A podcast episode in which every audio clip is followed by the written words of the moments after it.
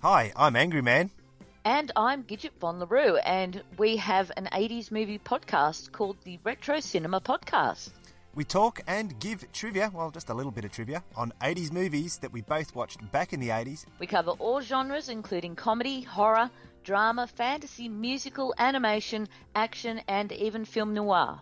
Yeah, we cover them all. So you can find us at theretrocinema.com, iTunes, Stitcher, and TuneIn. Klopak, is that Slovak? No! Give, us, a, listen.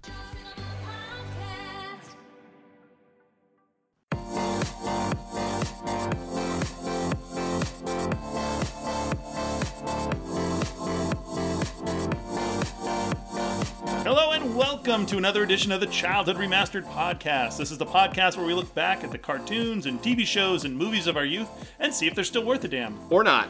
or not, which is far too often the case, but is not the case with the movie that we're going to review today. I gotta eat some crow today. Yes, yes, if it wasn't for me, we would have never recorded an episode on this show, Treasure Planet. Treasure Planet.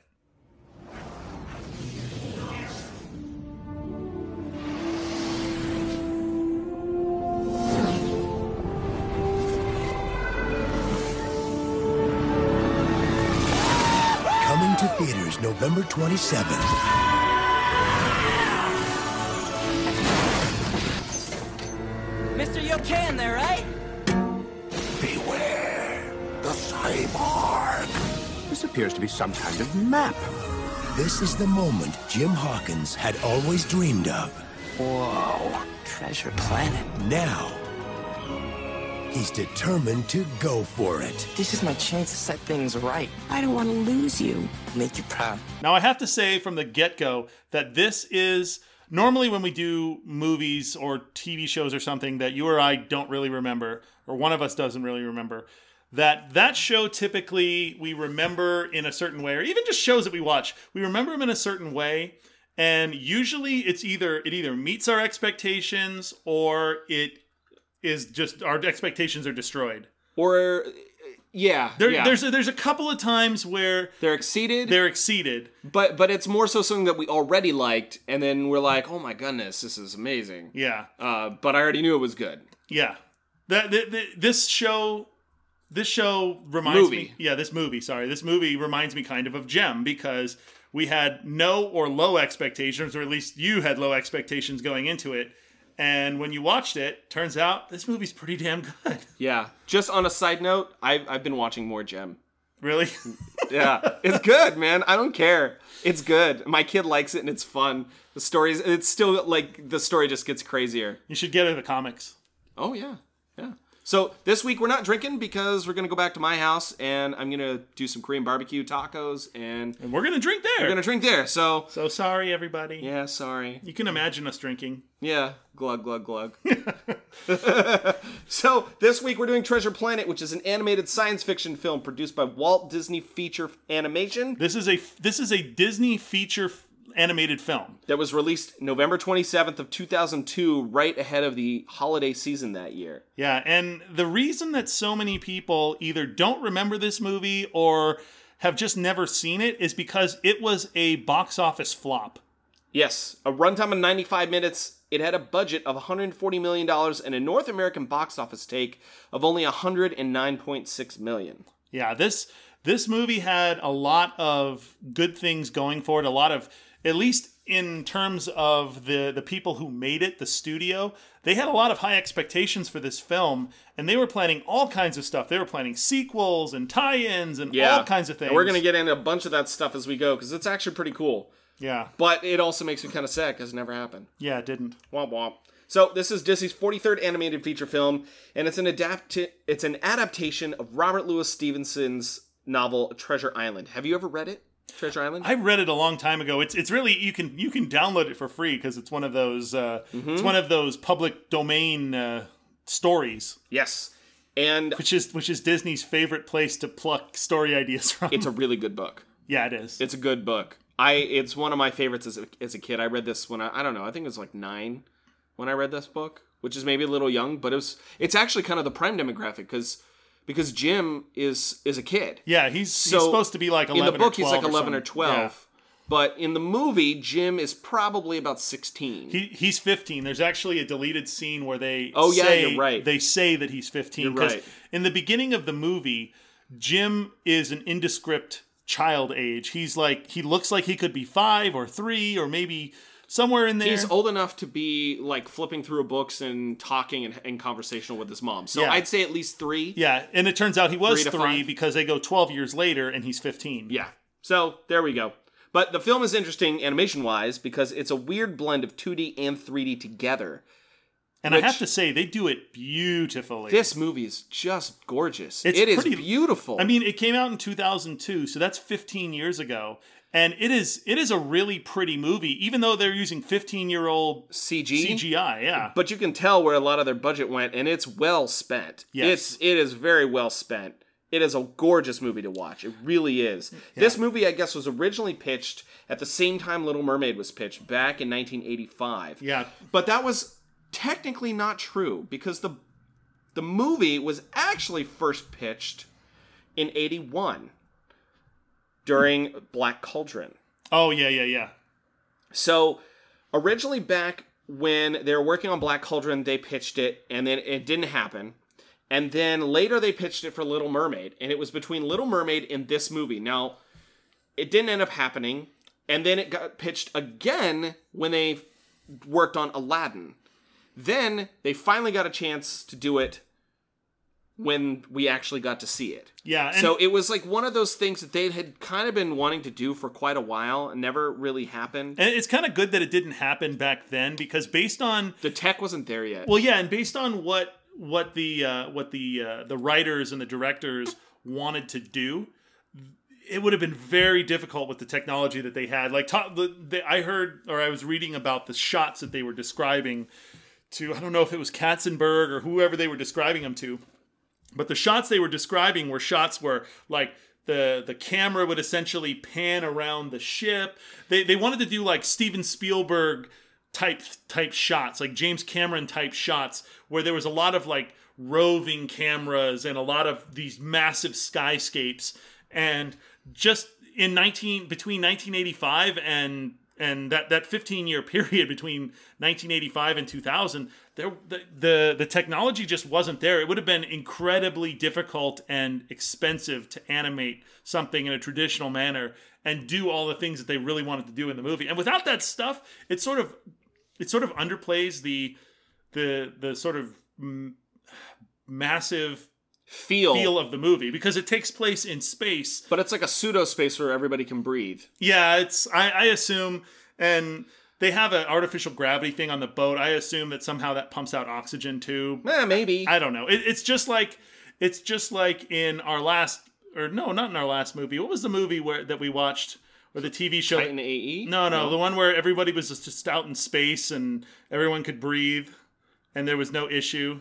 It's one that we just recently recorded. Oh, are you talking about Silverhawks? Yes, Yeah. Silverhawks. That's right.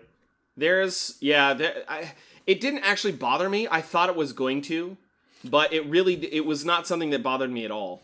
Yeah, Like in the least. uh, this movie was was put up uh, for the best animated feature category for the uh, for the Oscars In 2002. in 2002, and it lost because it was nominated alongside Ice Age, the original one, Li- uh, Lilo and Stitch, Spirit, Stallion of the Cimarron, which I don't remember at all. I, I remember the name of it. I don't think I watched it. mean, I never I don't remember watching it. yeah, and all of those it didn't win, and all of those lost to uh, Of course. Hayao Miyazaki's Spirited Away. Which is I mean, uh, completely understandable. Yeah, that- it- I mean, talk about a beautiful movie. Spirited Away is is like eye candy. if you got Um, to lose to someone, you might as well lose to uh, Miyazaki. Yeah, I don't think he's made an ugly movie No. like ever. you know what I love the most about his movies? The food. Oh yeah, the food is The beautiful. food is. Be- I've never gotten hungrier watching always- a movie than I Yeah. have watching a Miyazaki film. Yeah, definitely. It always makes me hungry watching his movies. So another cool thing about this movie is the guys who worked on it. So the guys who created it. yeah, Ron Clements and John Musker. So they both started working together back on Fox and the Hound in '81, and then Black Cauldron, and then they went on to work on Little Mermaid, which we mentioned is around the time that they pitched this movie again. Then they both went on to make Aladdin and then Hercules, before finally getting to do this movie. So they were they had a hand in Disney's second renaissance. Yes. They were they were right there for some of the best movies that Disney put out in the 80s and 90s. And then they left in 05 when Disney hit a little bit of a glut. Because that's when Eisner left, right? Was I think 06. It was around That there, was yeah. part of the the Pixar buyout in 06. So that that kind of makes sense. But then they came back again and worked on Princess and the Frog in 2009, which is another like beautifully done animated film. I can't wait for us to do th- that movie because my kid loves it. You want to know something embarrassing? Music is great. I've What- never seen it. Oh my god. I know, right? The music is so phenomenal. No, I know. I've I've definitely Like, watched the I've- Zydeco music and and just all of it. It's just it also makes you hungry too. I've I- I definitely think. I've definitely watched the uh, And I've Jim got, Cummings, I've too. got friends on the other side song Oh, on yeah. YouTube. I've watched that a bunch. well, probably because my kid wants to watch that song all the time. You probably heard it at some point at my house. Yeah, So it was also produced by Ron and John and Roy Conley. And it was written by Ron and John, and as well as Rob Edwards, who worked on screen- the screenplay for Princess and the Frog. He was a longtime writer for Full House. As a result, he ended up as a consultant and writer for A Different World and then Fresh Prince of Bel Air. So it's not like he hadn't done any work. this Ted sto- Elliott wrote for Aladdin, Shrek, and all five Pirates of the Caribbean films. So did Tori Rossi, who worked on those projects, but he also worked on the box office bomb Lone Ranger. Can't all be perfect. that movie wasn't that bad. It, It wasn't that bad. Let's move on. Uh, the musical score was done by James Newton Howard. Uh, he has eight Oscar nominations for movies like The Fugitive, Batman Begins, The Hunger Game film series, Atlantis: The Lost Empire, which we've got to do at some point, The Dark Knight, and The Sixth Sense. He said that the score is, quote, very much in the wonderful tradition of Korngold and Tiomkin and Steiner. I guess the score has been described as a mixture of modern music in the spirit of Star Wars and Celtic music. They used some Scottish fiddlers in the background music, and they did a uh, full release of the album for this in 2002. You can actually still find it online. The soundtrack's pretty good. You know that it makes sense that they would put sort of Celtic music. I, I'm thinking more along the lines because Celtic music and like sea shanties are very similar. That's a I lot think, of times. the the whole idea. And yeah, this movie is essentially a sailing movie. It all, even though it takes place in space, but it's basically boats in space. it's boats in space. And it, if you have boats, you should have sea shanty music, which is a lot of violins, a lot of uh, um, accordions, and those uh, concertinas and, Yeah. and stuff like that, which which would be kind of like that kind of Celtic folk music. Yeah. And we have to mention John Resnick from the Goo Goo Dolls because John Resnick wrote and sang a bunch of the songs for this movie. like original songs. They aren't Goo Goo Dolls. yeah, he songs. originally wrote them separate from the Goo Goo Dolls. I, I put this in here because I w- like as I was writing the notes for this, I was like, oh, John Resnick, Goo Goo Dolls, oh, Iris. both both Chris and I were in And- high school in the late '90s. Yeah, and I and I was thinking it was like Iris is so quintessentially '90s because it came out in '98. It's so part of our informative years, and it just reminded me of awkward slow dancing. This song, by the way, is 19 years old. Iris, think about You want that to talk one. about awkward slow dancing? I went to an all guy school. Oh, well, I'm sure it wasn't nearly as awkward as you think. Well, once you got over the once you got over the uh, the- all the the- initial shock of dancing with a guy, then Yeah. Oh wait, no, we danced with girls. Oh well, are you sure? so They were very passable wigs. So uh, I think we should talk about the cast. Most of the cast, I guess, reported separately, except for Joseph Gordon-Levitt, who said he found it hard to act out most of the scenes between him and Brian Murphy, who plays uh, John Captain Silver. Silver. Yeah, so and the I- two I of them feel that. recorded their scenes together. I feel that because I'm str- I'm trying to get into voice acting right now, and while I, while I'm just sort of doing uh, standalone things that I'm not interacting with other people, I did do one where I was interacting with another person, but I was just recording one side of lines, and I feel like it it's gonna, it would be so much easier to record lines if I was bouncing them off somebody. you could have timing. yeah, It's huge, yeah. huge. and it and it changes it, without without having somewhere there someone there to bounce the bounce the ideas or bounce just the the, the timbre and and tempo of the of the line against You- you're just sort of relying on your own and it, it also doesn't help that you- that I don't I'm not sitting here at my at my uh, kitchen table recording and I don't have, you know, a, a voice director or someone else in front of me saying like, "Well, try it again, but do it this way." So I can totally get how he would want at least cuz the the character dynamic between those two is like the heart of the movie. The heart of the story, really. Yeah. So if you don't have that other person, and it's supposed to be like this coming of age thing where the where Silver is teaching him how to do stuff and doing all that, then it's going to be hard to, to sort of convey that vocally. And I I, I- I get it. Yeah, no, I, I totally get it. It always makes sense to me, you know. So the the characters in this, the first one is Jim Hawkins. He's the protagonist of our story. Yeah, and his full name is James Pleiades Hawkins. Yes, and, he is voiced by two people. The first is a kid named Austin Majors, and basically, he hasn't done a whole lot. He was the kid of Detective Sipowicz in NYPD, Blue. and that's about it. His IMDb, I think, talks about him skipping a grade or some something, and it's like not important. It feels like his mom wrote his IMDb. I wonder how many I wonder how many like child child actors actually continue on and keep doing like what the percentage is I, because I think a lot of them probably don't. They just they use the money, put it into a fund, and fund their college, and go.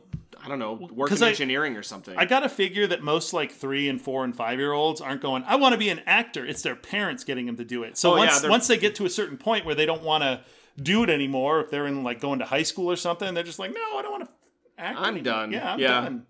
Besides, mommy and daddy spent it all on blow. So. Seriously, So the next guy that we got to name is Joseph Gordon-Levitt, who is the grown-up Jim Hawkins. yeah, quote And- unquote adult. If you don't know who Joseph Gordon-Levitt is, you're not a woman under the age of 35, I guess. Uh, Yeah, 'cause he's quite popular. He's quite popular with the ladies. I think mostly his most recent thing that he did, he was really big for, was Inception or 500 Days of Summer, He was also in uh, 30 Dark- Rock, and 10 Things I Hate About You. Well, I was gonna say he was also in uh, Dark Knight. Yeah, he was. He yeah, was, he was. he was the The pseudo Robin. the stupid. I actually call me by my middle name. It's Robin. Oh, Shut God. up! Shut up! Not Shut that- I mean, up, he's a- Christopher Nolan. That was terrible. Yeah, it's like Joseph Gordon-Levitt's a good actor, but that was just weird. Uh, I can't believe he starred in Angels in the Outfield. I have so little recollection of that movie, other than the fact that it was a movie about the Angels baseball team, which at the time was dismally terrible. Yeah, That it did have a it was super, him and Christopher Lloyd. It did have a super sad ending though. Yeah, it did. Wasn't that Tony Danza? Wasn't wasn't He's he? al- I think also in it. Yeah, yeah, he was like the main guy that that was gonna like die of cancer or something. something. Yeah, Yeah, and then oh, yeah. Now the next character is is the best character in the entire He movie. is. He's the best because he's the best actor. I think. Uh, yeah. Well, uh, no, the next one after that is. Yeah. Uh, arguably, but David Hyde Pierce, plays uh, Delbert Doppler. who is quite funny, and I like that his name is Doppler Yeah, he, he because is. he's an astrophysicist, and I was like the Doppler effect. Yeah, You know, exactly. one fish, two fish, red shift, blue shift. it's an engineering joke. So, sorry. Uh, he's he's a neurotic, so really dorky. pseudo goofy looking. Yeah, astrophysicist. Like goofy, like- yeah, because he he's much more. I feel I feel Dog like- human ish. yeah, and there's there's a line in the beginning of the movie that where he the the beginning of the movie takes place in an inn.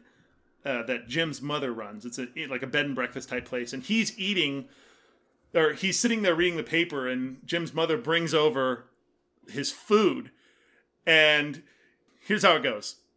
Sorry, Delbert. Ah, it's been a madhouse here all morning. No problem, Sarah. Ah, my Alponian chowder with the extra Solaris seed. Mmm, yum. and he's he's eating it out of dog bowls. Like they, she hands him two dog bowls. It's a bowl of food and a bowl of water. And I expected him because I couldn't remember. I expected him to just go face first into it, and he doesn't. He pulls out a spoon and starts eating the the alpo out of the bowl because it looks like alpo. It's smart. Oh. Yeah. It's smart writing, but his delivery is always great. Yeah. If you don't know who David Hyde Pierce is, he was Dr. Niles Crane on the long running NBC sitcom Frasier. it's probably his most well known. Yeah, he also has a Tony for his role in the musical Curtains. He was Slim the Stick Bug in A Bug's Life, and he is in one of my favorite comedies, Wet Hot American Summer from 2001. Yeah, And he's got an uncredited role. I find that weird that it's uncredited, but it is. He's Abe Sapien in Hellboy. Yeah, it. Mm, I don't know why it's un- uncredited. Maybe it. Maybe he wanted to do the movie. Maybe he really liked the movie and he wanted to do it for a really low price, and that was like a part of the. that was part of the negotiation that he would get paid like less than scale if he wasn't credited or something. I don't know. Lots of stuff goes into that. Yeah, I think so. So the next character is Captain Amelia, the captain of the RLS Legacy. The stupid sexy captain. I want to just mention the name of the boat Uh-huh. is RLS Legacy, which is Robert Louis Stevenson's Legacy, Yep. which I thought was really clever. Yeah, yeah, yeah. That is so smart, and and it's played by Emma Thompson. Yeah, she is So- a stupid, sexy cat lady that there is plenty of awful fan art of if you just go on like DeviantArt or anywhere on any of the the bowels of the internet. Yes. Now she and David Hyde Pierce, both of them had the roles that they played were written for them in mind. When Specifically, they wrote it. yeah. specifically.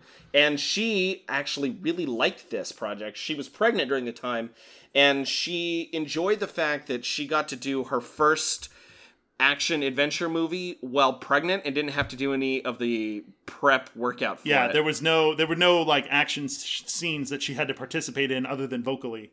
Yeah, she has a couple of Oscars. If you don't know who Emma Thompson is, I don't know what rock you've been living under, but Howard's End in 92, which is one she won an Oscar for, Much Ado About Nothing, Remains of the Day, In the Name of the Father, Sense and Sensibility, everybody's Christmas, not everybody, but a lot of people's favorite Christmas movie, Love Actually. Have you ever sat down and actually thought about that movie? It is a depressing as hell Christmas movie. It is. It is absolutely it is absolutely devastating in terms of a Christmas movie, but so many people It's love that also movie. devastatingly British in its, like, Oh yeah. like darkness of a, Oh. being a Christmas because that kind of Christmas movie would never get made in the United States. I no, feel. every like almost everybody in that movie is a shitty human being. well, not so much a shit. I mean, no, they're, they're there, there's a lot Yeah. of people. I'd say they're complicated, and most of them don't get happy endings. Yeah, but it's because they're shitty human beings. Well, yeah, that's probably true. Oh, and also, you know who's in that movie? Rick Grimes. That's right, Rick Grimes. so weird. Carl. Coral. so then we have the most annoying character in the in the uh, movie. I think I didn't think he was that annoying. Well, I, I it's- enjoyed him. it's so the It's character. played by Martin Short. Yeah, it, the character's name is Ben, and he is yeah. It's played by Martin Short, being his absolute Martin Shortiest.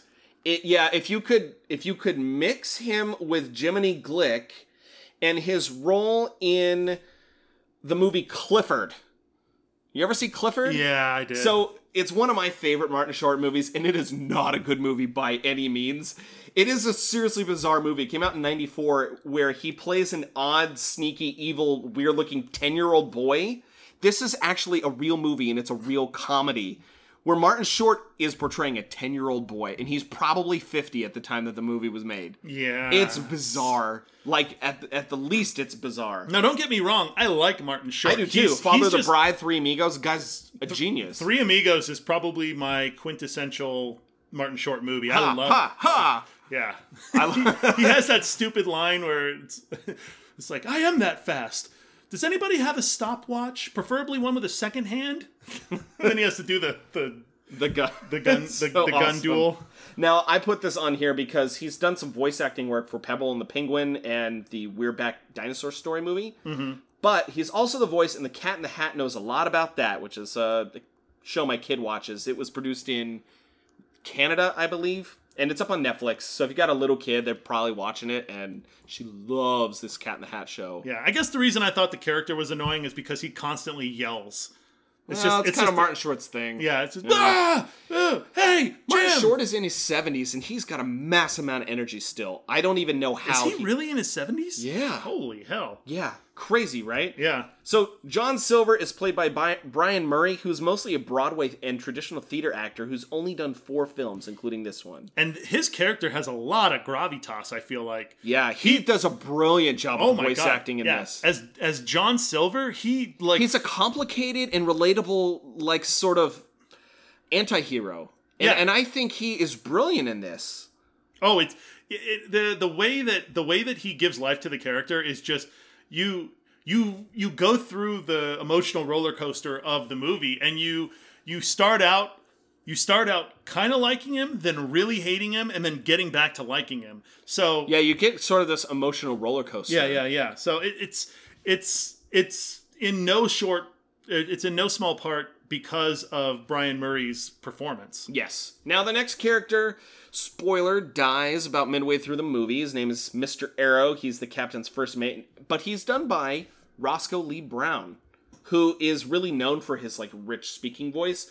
He's in this science fiction classic called Logan's Run as a character named Box. Uh, Have you ever seen Logan's Run? A long time ago, yeah. It, it's I I put it on here because I think it's in, it's a really weird and interesting example of what a sci-fi film looks like post Jetson Age, but before Star Wars sort of solidified the feel and style of science fiction throughout the 70s and 80s. Yeah. And and it's it's a very bizarre like in between transitional time capsule of a science fiction film. But he Roscoe Lee Brown has uh he has Emmys for his role on Spider-Man the animated series as the voice of the Kingpin. Yeah, that's probably what most people that are listening would probably remember him from. So, you're the kingpin, eh?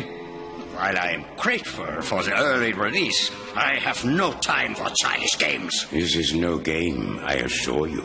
It is a demonstration of what is going to happen to the real Spider Man. First, we will draw him out, and then close in around him like a noose. Yeah, he had a bunch of additional voice work for Visionaries, Pirates of Dark Water, Ring Raiders, Freakazoid, and he's a narrator in the movie Babe.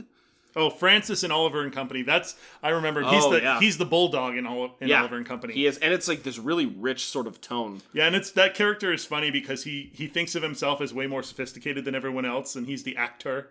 Yeah, So that yeah, that he's voice is, so funny. "Mm, my public awaits that kind of thing.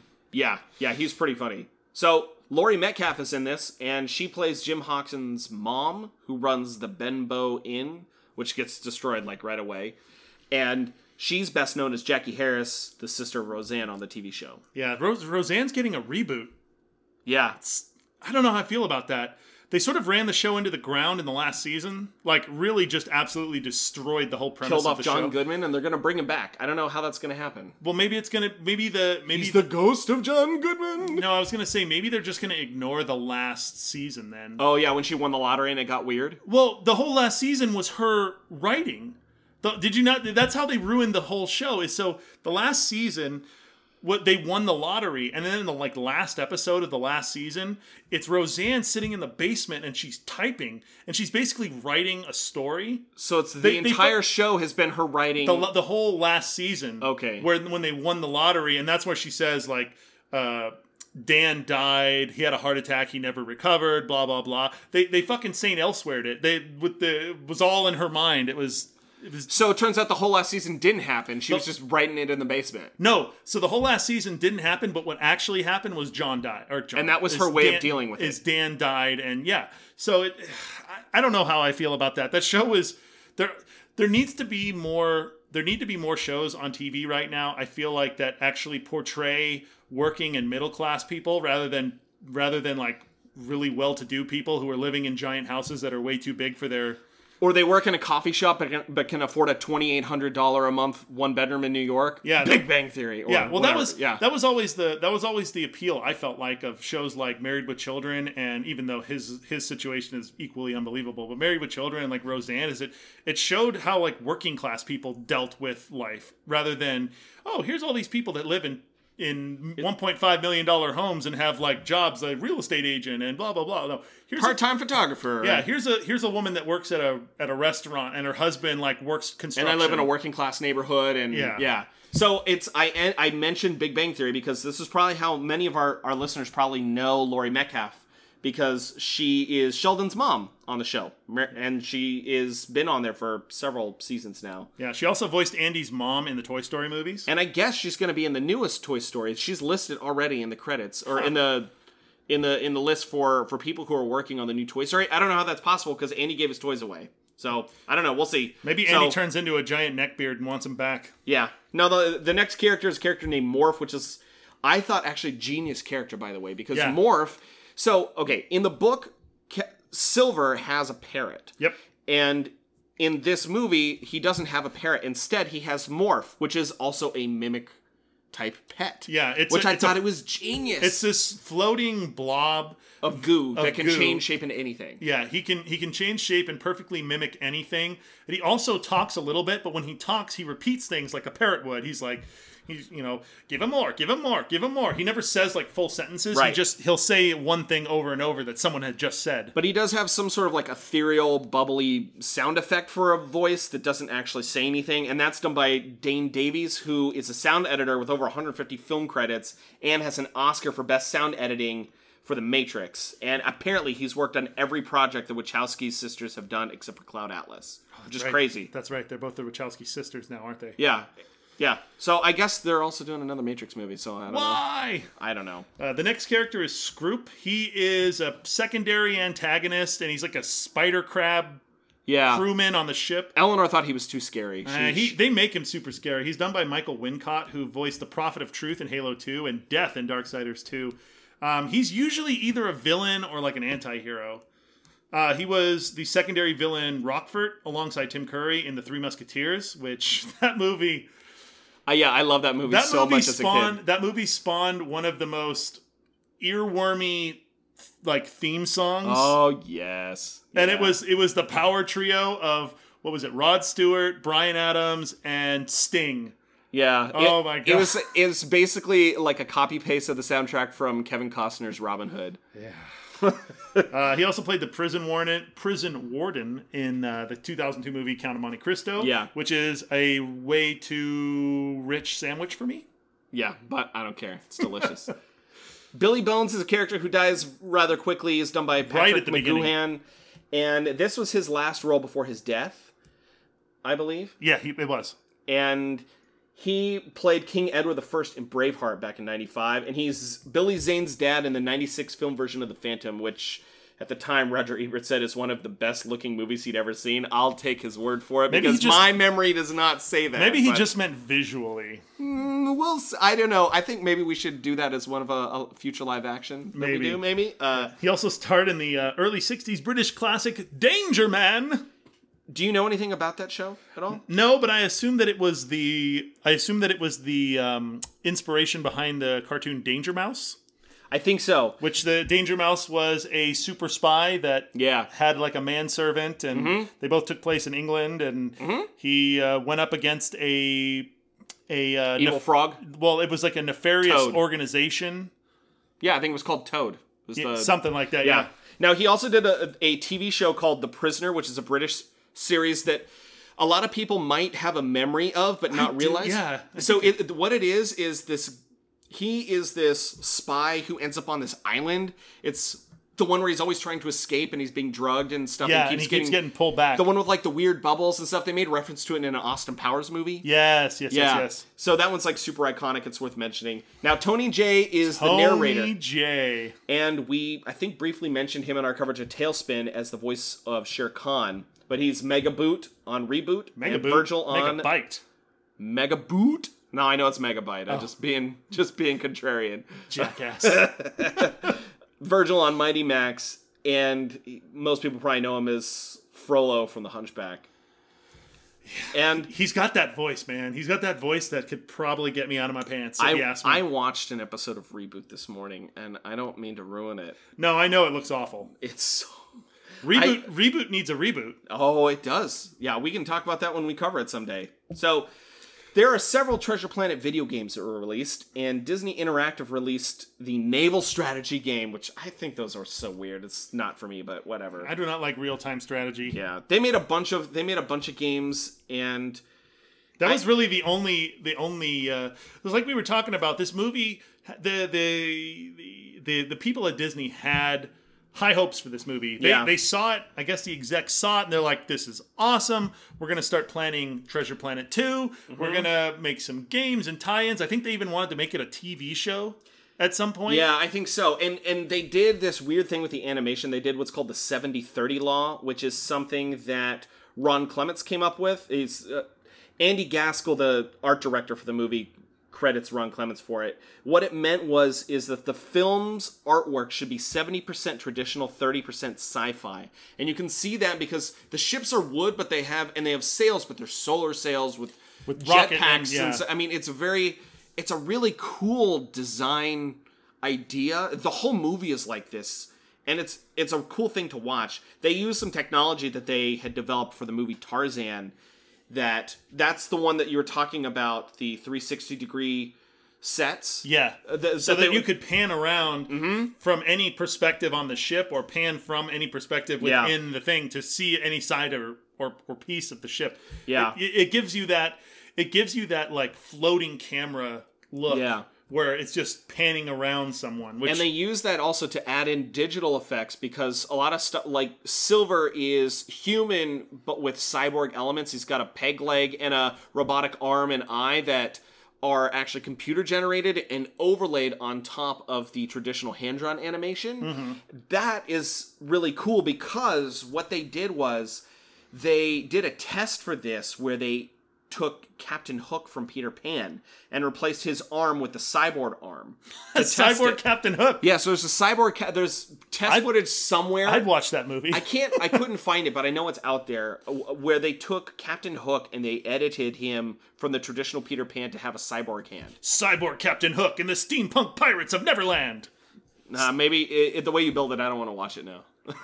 Come on, Disney, make that one. Come on, come on, ruin another thing. Hey, they already made a P- Peter Pan and the Pirates mo- cartoon that wasn't that great. Yeah, that's true. yeah. Why not well, do actually, mine? no, that wasn't that terrible. I mean, it could have been worse, but there. So with this movie, it it currently has a sixty nine percent on Rotten Tomatoes, and critics tended. It was weird because they everybody said that the visuals were stunning. Yeah, Yes. it was beautiful. Roger Ebert only gave it a two and a half out of four stars, saying he felt a more traditional take would have been less gimmicky and more exciting. And it seems like a lot of people just didn't really like that it was doing a sci-fi take on a classic story, which I feel like that's just being argumentative for no good yeah, I reason. mean, I could sort of see that. It's like they sort of halfway went sci-fi. They didn't go all the way. So, like, why didn't you go all the way? Why did you mix and match with your traditional and and sci-fi Yeah. elements? Just like like we were saying, it's they're not they're uh, it- it's essentially a space sloop that has two masts. I don't even know if sloops have two masts, but whatever. It's a space boat that Yeah. has that has masts that actually requires people to climb up the mast to like bring in the sail like you would do on a traditional ship instead of just hitting a button like you would do if in a sci-fi situation. Yeah. Bring in the sail. Okay. Boop. yeah, I mean, it, and it was. I thought it was cool the way they did it. I No, I liked did it. too. I But liked the- I think they were going up against tough competition because they were dealing with Harry Potter and the Chamber of Secrets, Die Another Day, and the Santa Claus 2. So, Damn, that's Santa Claus too. Knocked him out of the well, that movie made I think made a lot of money. No, that it was- year because yeah, it was yeah. like a big franchise at the time. Well, let's talk really quick about the mo- the movie. And if you've never seen, if you've never, No! if you've No! never read, if you've never read Treasure Island, you probably should. It's a classic of of English I think it's a language mandatory literature. classic. It really is. Yeah. So the the story is the story of the of the movie is uh, Jim Hawkins. His dad leaves at some point in his early life, like when he's around seven or eight, or And then looks never like- comes back. Never comes back. So Jim becomes this troublemaker, and His mom has an inn. his mom has an inn that that sh- that he helps her maintain. It's like a bed and breakfast, and he's always getting into trouble because he is a teenage boy with no male supervision. Not that males are the only one, but he doesn't have a father. So he gets into trouble with the law, and this he gets sort of grounded. And the the character of Bones comes in one night and is followed in by some He pirates. looks like a weird turtle. Yeah, he looks like a turtle, turtle or a Gila monster or something. And he, I, I like the way that he when they when he dies, I like the way that they animate him because he's got these like weird skin flaps like around his neck. And when he dies, because Bones dies, he, yeah, he's like hurt when he walks yeah. in. So when he when he flops onto the ground and he dies, they they take the time to animate the skin flaps on his neck slowly falling and losing tension.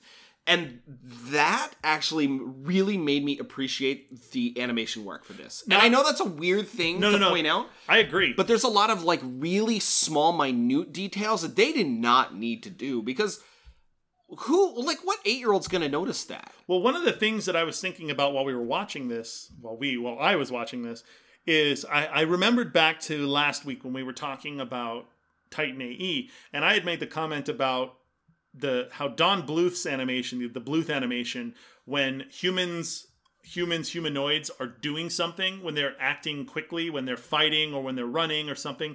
That it feels floaty. It yeah, it feels like they're they're swimming. It's it's it's a weird. It's it's hard to it's hard to verbalize, but they their arms and legs move slower than they should, and it doesn't feel. It Honestly, doesn't, Oh, I always felt like it felt almost faster, like like they're almost like running on on air, sort of Yeah, it like does- they're it doesn't- going on a treadmill or it something. doesn't almost. feel right. The- the animation doesn't I don't really feel know right. what to describe. Yeah, yeah. but the the the animation in this because there were plenty of fight scenes. There were scenes where people were getting tackled. There were scenes It where, is where people are running and it crazy is- accurate. No, it's re- like they, I don't know what they did, but the, Say what you will of Disney. the animation was absolutely beautiful, seamless, perfect. It was great.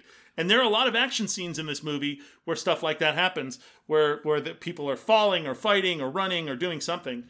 So or or things like they the way that the fire is animated. Yeah, yeah, yeah. That takes a lot of work. And the opener for this, where Joseph Gordon Levitt's character, well, the other guy who's doing Jim, is the, the kid is Mm-hmm. is sitting there reading a book.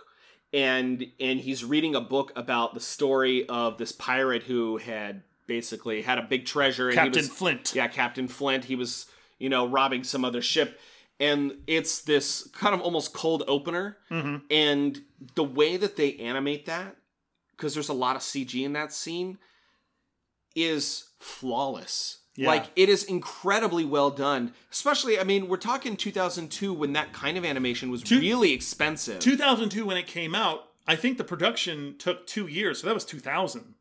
yeah i mean that's that's crazy Yeah. and i mean it, they do such a good job I, I i just can't like gush about that enough i was not expecting this movie to be like this at all Yeah, so At all. So the character Bones essentially tells him that he has a map and they take it.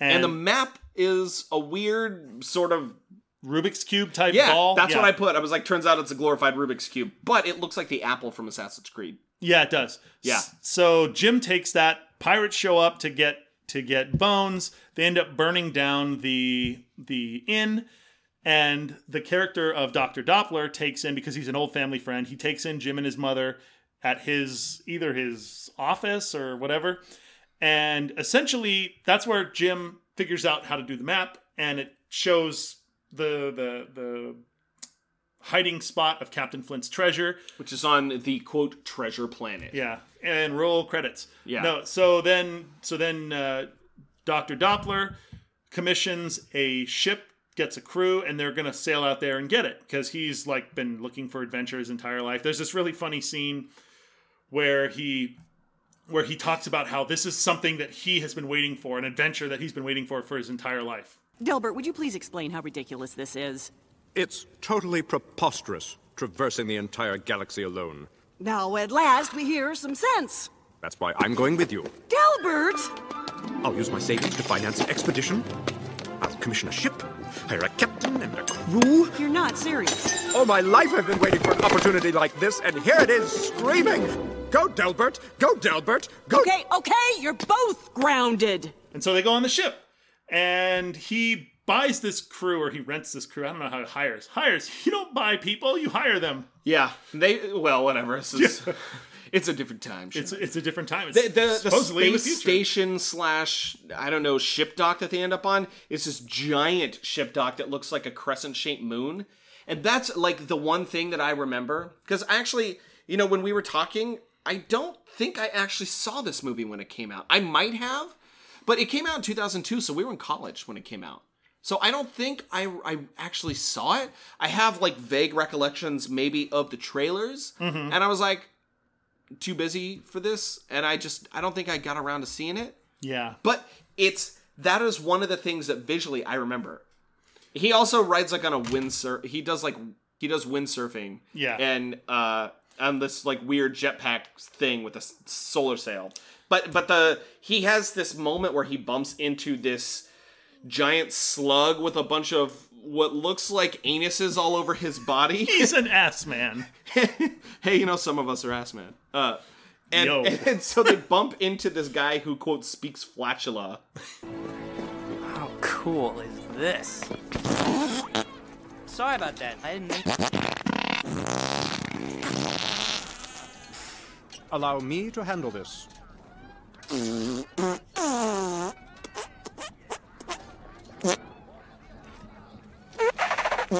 I'm fluent in flatula, Jim. Took two years of it in high school. Flatula. Cool. Which is essentially fart speak. And in the in the shot, uh, the character Doctor Doppler, when he's responding to him, he's both blowing raspberries and making fart sounds with his armpit. Yeah. While in like a giant futuristic diving mask Yeah, he- uh, outfit.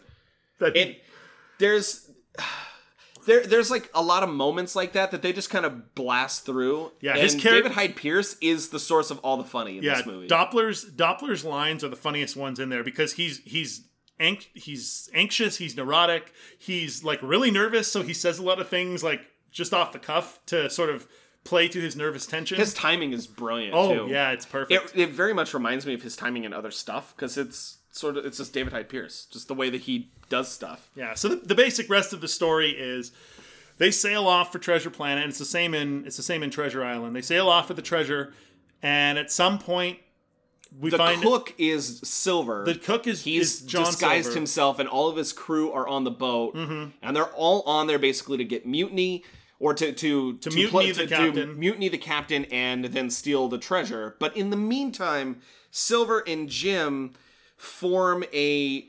A pseudo father son relationship that at first is Silver just trying to keep Jim preoccupied so he doesn't figure out their scheme because he realizes that Jim's a, a smart kid. Mhm. But what ends up happening is, is he ends up actually liking Jim. Yeah. And you could tell he genuinely cares for him and he has like real feelings about him to the point where after they mutiny and Jim is trying to escape, he Silver has the opportunity to shoot and kill Jim and he can't bring himself to do it and actually lets Jim escape. Yeah. And then there are other occasions in which he lets Jim go, or later on when they get the treasure, when they get a hold of the treasure, and the, it turns out the entire planet is a giant mechanized planet that has treasure inside and it's built as a giant booby trap. Mm-hmm. Mhm. And when they get into where the treasure is, and this planet starts blowing up, there's a ship covered in gold. And Silver has to decide between saving Jim or saving his lifelong ambition of the ship full of gold, and he saves Jim. Yeah. And, And, and, so it's like a character redemption at a certain for, for point Silver. At a certain point in the in the lead up to that, while he's still, you know, undercover, while Silver's still like undercover, Yeah. he says something he says something to Jim about about essentially needing to part of life is learning how to deal with with the situation where you realize you your g- your dream isn't achievable or or something like that. If I could maneuver a skiff like that when I was your age, they'd be bowing in the streets when I walk by today. Bowing in the streets? I don't know. They weren't exactly singing my praises when I left home.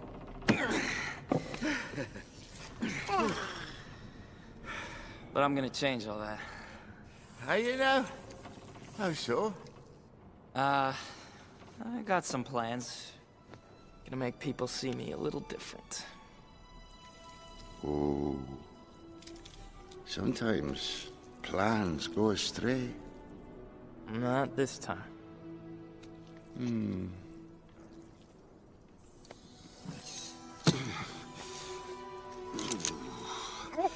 Oh, thank you, Murphy.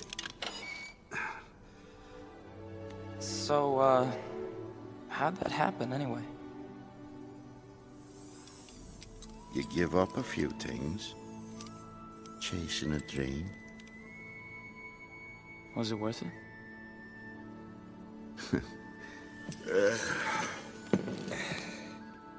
I'm hoping it is, Jimbo.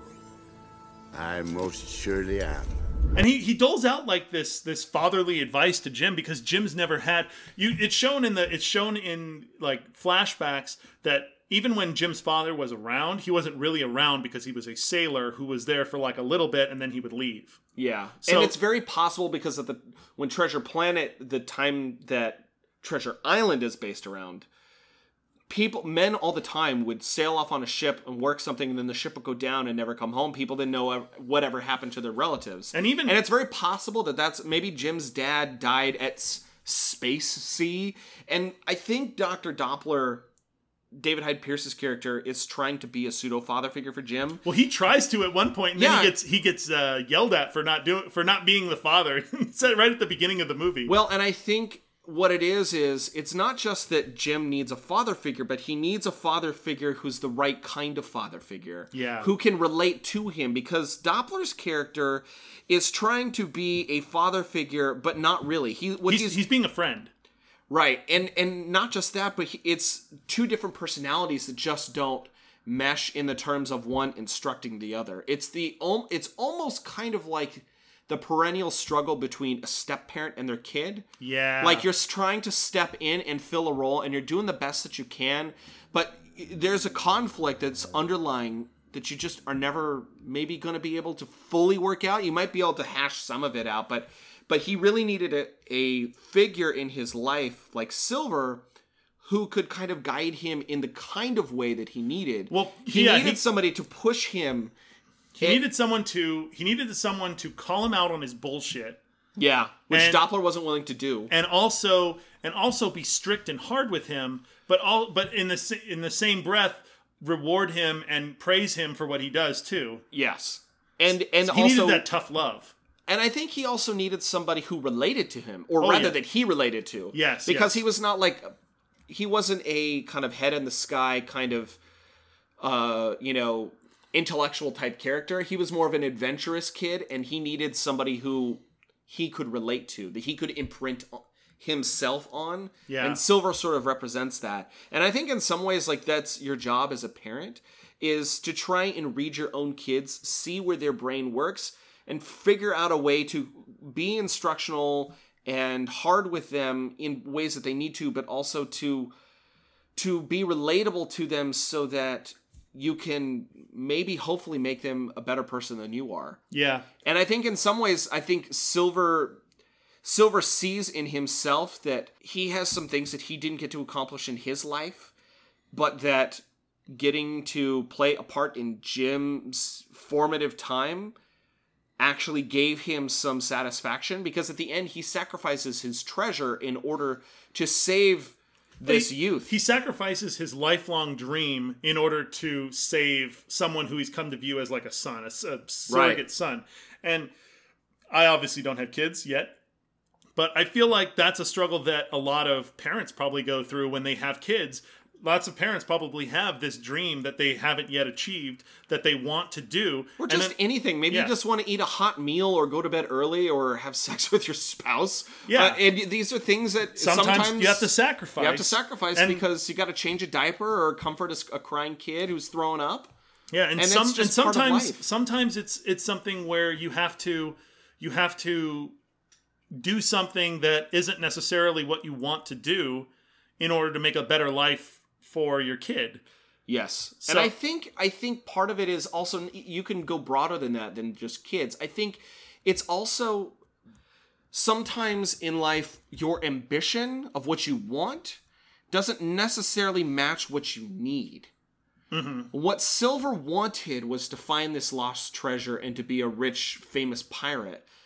That's what he wanted. Yeah, his lifelong dream was to find Flint's treasure. But what he needed was to forge a relationship and to be the pinnacle of the coming of age story for a young kid who never had a father. Yeah, because you think about it, like Jim or, uh, Silver was a lonely man. Yeah. He had crew members that he didn't even like. I was gonna say that if if he's he's the captain of a pirate crew who are in it to get money, and as soon as towards so they get to the they they get to the treasure planet, they mutiny, they take them to the treasure planet, and they they end up hiding with the robot Ben, who they meet on the planet, and eventually Silver catches them again and forces Jim to show him the way to the treasure to unlock Yeah. the thing and Jim's like, "Oh, I'm going to come with you."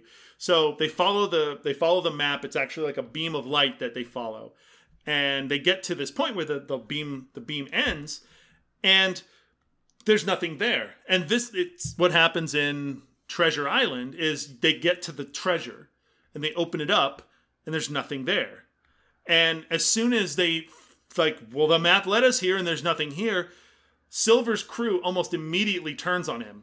Like, what did we come here for? There's nothing here. did all this work to end up here for nothing. This is a waste of time, and they're about to turn on on Silver and essentially kill him or do whatever they're going to do to him. Yeah. and that's when Jim puts the puts the sphere in the ground. It creates the portal or That- powers the portal. Yeah, there's a portal that basically what Flint It's a was doing Stargate. is yeah, Flint had a Stargate and he would go to different systems, different planets, immediately rob them and come back to his own little mechanized treasure planet. Yeah, and, and, the only, that's and where the he only was way doing to this stuff. actually get into the center of the planet where all the treasure was was to use that gate to go to the center, which is Right. what they do.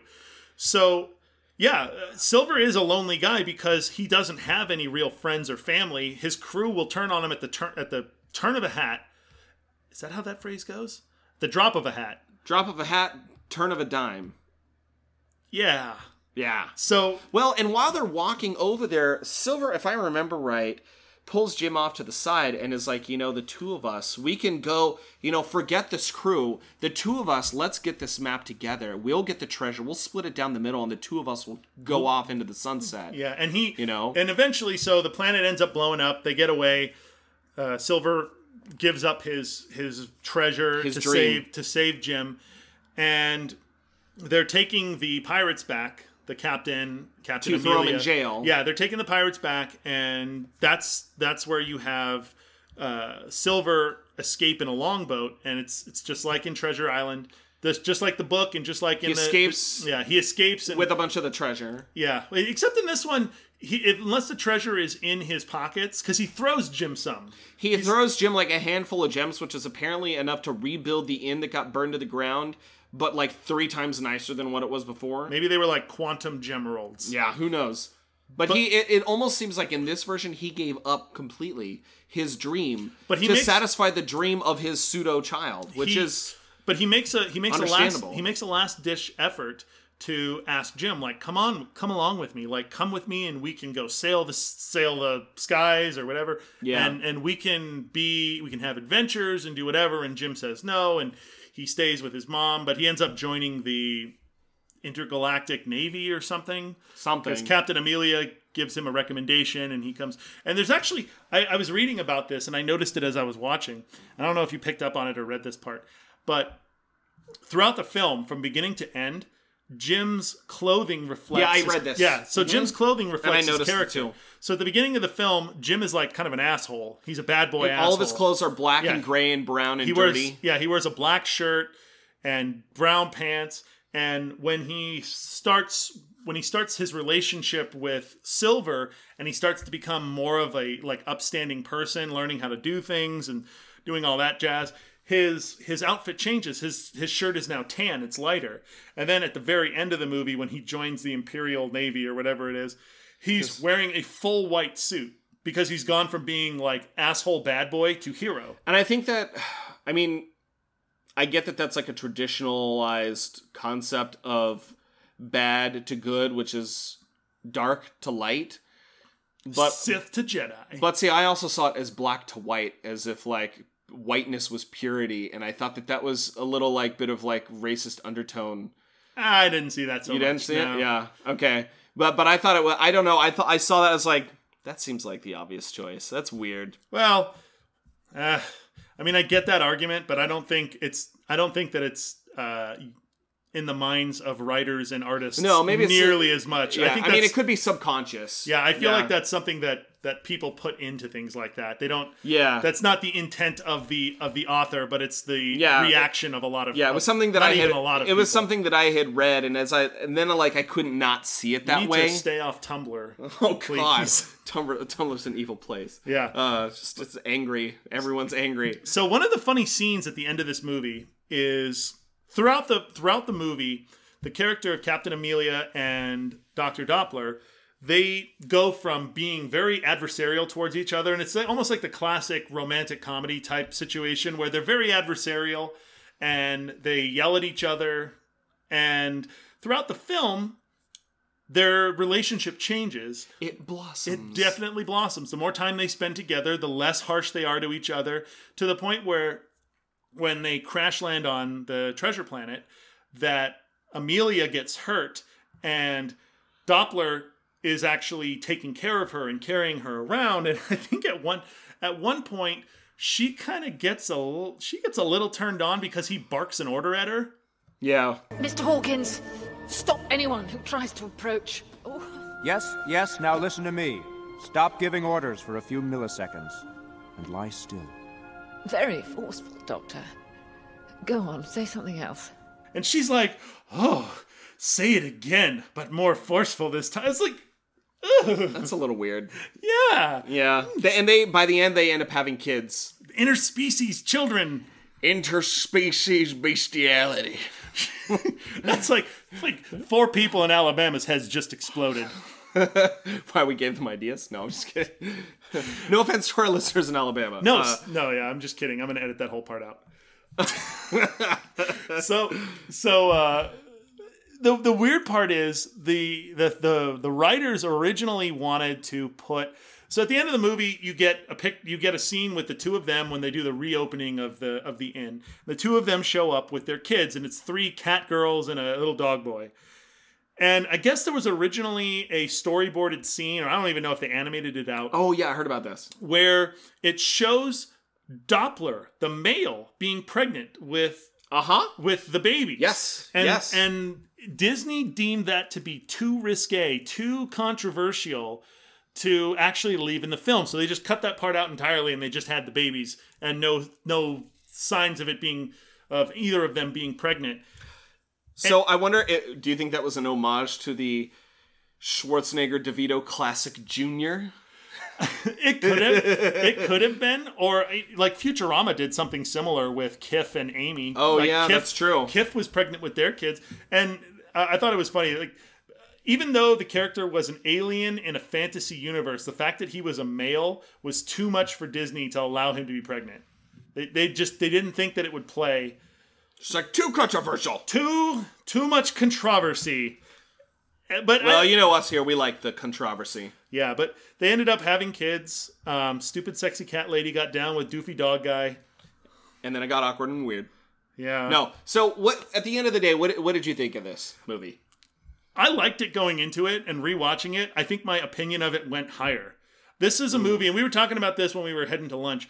This is a movie that probably there's a good chance that you have you listening have either not seen it or have not seen it in a long time. Like Yeah. never never seen it at all. or Like I not never saw it. yeah. And like we were saying at the beginning, there are so few times where you look where you wa- watch some movie that you either have little rec- little recollection of or none at all. And you watch it and it exceeds your expectations and you're like, "Wow, that was actually a pretty damn good movie." And it's it's I think I think it's objectively a good movie. It's not Yeah. like it has great acting. It's not just the fact that you level set because you thought it was going to be terrible, Yeah. and then you went in and it was good. I think it was just objectively good. Yeah, it has- and that helped, but it wasn't necessary. it has super beautiful visuals, especially for like a movie incredible. especially for a movie that's mostly C or it's got a lot of CGI in it, especially in the s- in the space Stuff. scenes, which there of the of which there's a lot. Yeah. It's just it's a beautiful looking movie. The acting is top notch for a kids movie, for an animated Disney movie. The you don't usually get act. I, I'm thinking back to like like uh, Robin Hood, like the acting in Robin Hood, the, Oh, the animated yeah. one was like really good, and you felt real emotions. Like Yeah. like the the part where uh, the part where Prince John asks Robin if he loves her, and he's like, "With all my heart." You're like, "Oh, Yeah. Robin!" Like, ju- Yeah. just, the way that the lines are delivered, and the quality, and the the caliber of the actors that are in the movie, plus the story is good, and you actually feel something for the characters. They're not just like blots on the screen. You feel the emotions that they're feeling, and you feel betrayed when Silver betrays.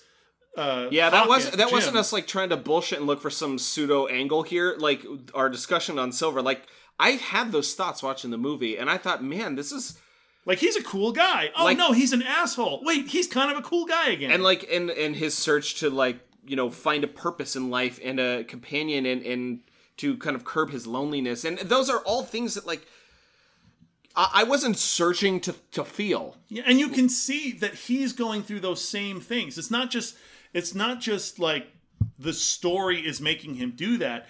You see him like struggle with things. You see him struggle with the other the other pirates wanting to essentially kill Jim. And he's like, "D- "Wait, no, don't do that." And he has to he has to he struggles between his affection for Jim and the fact that if he's if he's too soft, the crew will mutiny against him. And he wants his treasure. And he Yeah. wants the treasure. So he's I- I- balancing a bunch of plates. Yeah, I mean, I I enjoyed this movie a lot. I did. Now, Eleanor, however, I asked her what she thought, and she first she goes, "I don't like it," and then she goes, "No, but I liked it." It's like, well, what do you mean?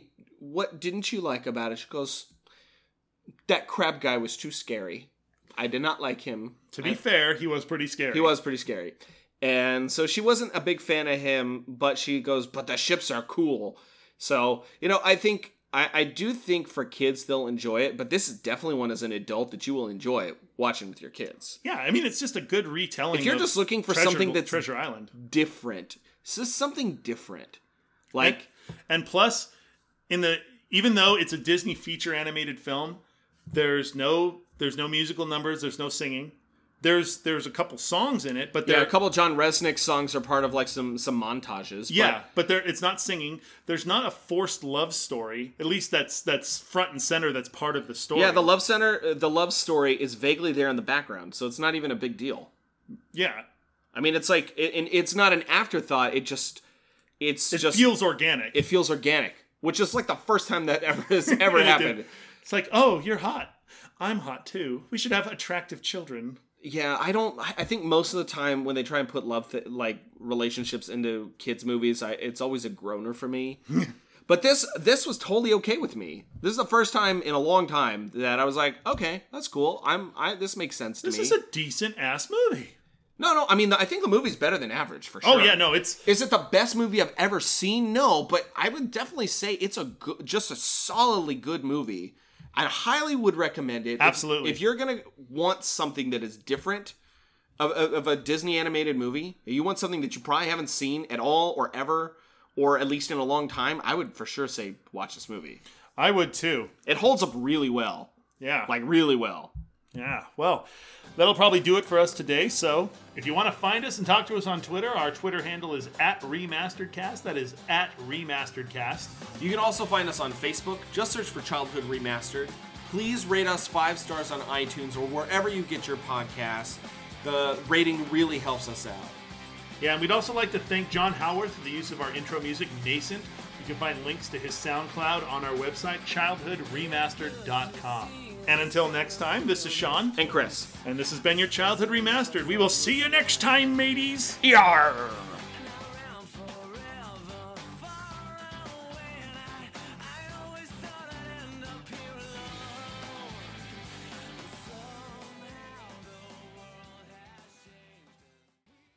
A C E N